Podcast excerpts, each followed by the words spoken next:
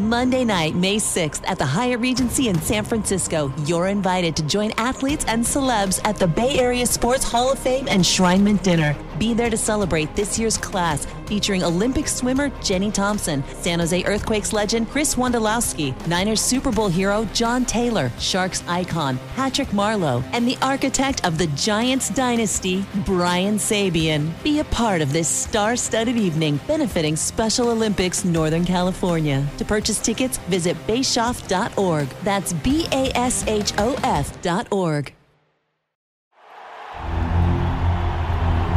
It's time for the Sharks Morning Skate with all the latest on San Jose Sharks hockey. Here are your hosts, Dan Rusanowski and Drew Ramenda.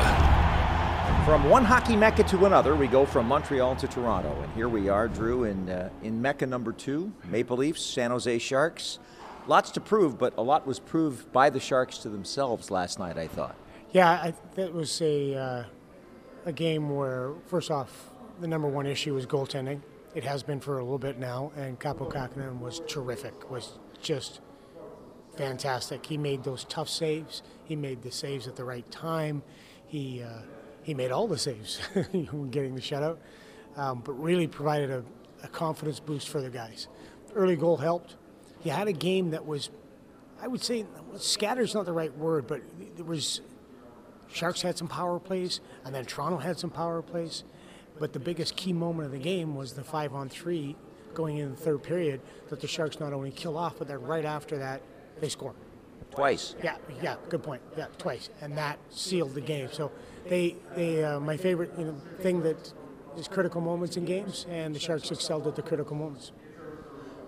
Brett Hedekin was on between the second and third periods for our little check-in, and he was really impressed with Matt Benning. He thought it was Matt Benning's maybe best game as a San Jose Shark for this season because of the little things that what Matt Benning was doing. He was blocking shots, he was doing in position, but little things like body position, covering up for his defender, and then that nice pass to Spring Couture. Yeah, I agree. Matty's, it must be tough to get used to a new team and new coaching staff and all the things you have to undertake as a professional in the National Hockey League.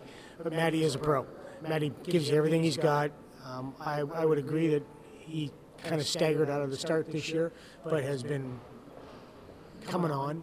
I thought he played terrific last night. And again, you got to verify it, though. I mean, you have to, with Capo, Matty, anybody that played well last night that we were expecting or not expecting to, you have to verify it. That means you got to go out tonight and do the same darn thing. That's the career game is. These back-to-backs, tough, especially the way that Toronto's been playing. Well, the Maple Leafs are flying. Ever since they lost to the Sharks, actually, in overtime, they basically have been unbeatable almost. Points in 14 to 15 games. Remember when our good friend John Tortorella defended Sheldon Keith, the head coach, when all the heat was coming down on Sheldon Keith? And he's been right so far. Sheldon is a good coach. They're talking about they're getting it done defensively, but they're also a team that's very high-skilled and can score. Mitch Marner's got points in 17 straight. This is going to be a very test, a game that's going to really test the Sharks. This is a very tough game tonight. Funny you bring that up, because I was reading an article about that whole situation, and Marner was talking about how he was going to have family at the game, for this game, and he's trying not to think about it. Because he's got to focus on helping his team win, but what's on his mind. He's got a chance to tie an all-time record for the Toronto Maple Leafs if he gets one more point in this game. And the other point was he had this idea he's got to do it at home. He wants to do it at home, obviously, in front of family and friends. Now, I remember back in the old days, we had when I was doing college hockey, it was a goaltender for another team, let's say, Colgate. And that goaltender used to go up to him and say, listen, buddy, the other team, they go up to him and go, what's wrong with you? You're having a terrible game. You're awful tonight. And by the second period, he would let him in from center ice. And so the question now is, do the Sharks do that to Mitchell Marner and say, buddy, what's wrong with you? Oh, that's funny. I tell you what's funny. Back in when I was coaching in 91, 92, my golf foursome was Doug Wilson, Dean Ellison, Kelly Kessio, and me. when you look off, you know, back in the days when your assistant coach wasn't. That was when you weren't water skiing? Well, yeah. Actually, you weren't water skiing, were you? You caught them water skiing. That's another story. We're playing at, I can't remember where we're playing, but I nailed the first couple of putts. Nice little round to start things off, and then Doug Wilson comes by me. And going on to the third or 14, goes, boy, you're really putting the ball well. What are you doing that's different today? And that was it. I couldn't think anything after that. So maybe that's the way to go. Just, hey, man, things are really, wow, you're doing great. And see what happens. What are you doing different? It can go either way depending on what the player thinks about himself. I'm not sure about Mitch Marner. I think that he's one of those guys that nothing bothers. And, of course, Austin Matthews being another big, big threat for today's game. But realistically, you've also got the situation where anybody who's from Ontario or nearby has got the ante up, just like Jeff Vielle last night. How great was that for him? That 15 members of his family in the stands, have him play a game in Montreal. That meant everything to him. And you know what I told him after the game, too? I said, hey, at least everybody knew you played. You got in the summer, you got a penalty. He actually, the time he was out there, he played pretty well. When you come to Toronto, the center of the hockey universe, as they say. You know, the TSN stands for the Toronto Sports Network. Yeah, and Sportsnet's the same way, and it's because this is the biggest city in Canada. This is where all the broadcast comes from. It's like, you know, the New York of Canada. The Toronto Maple Leafs are the team. They drive the ratings.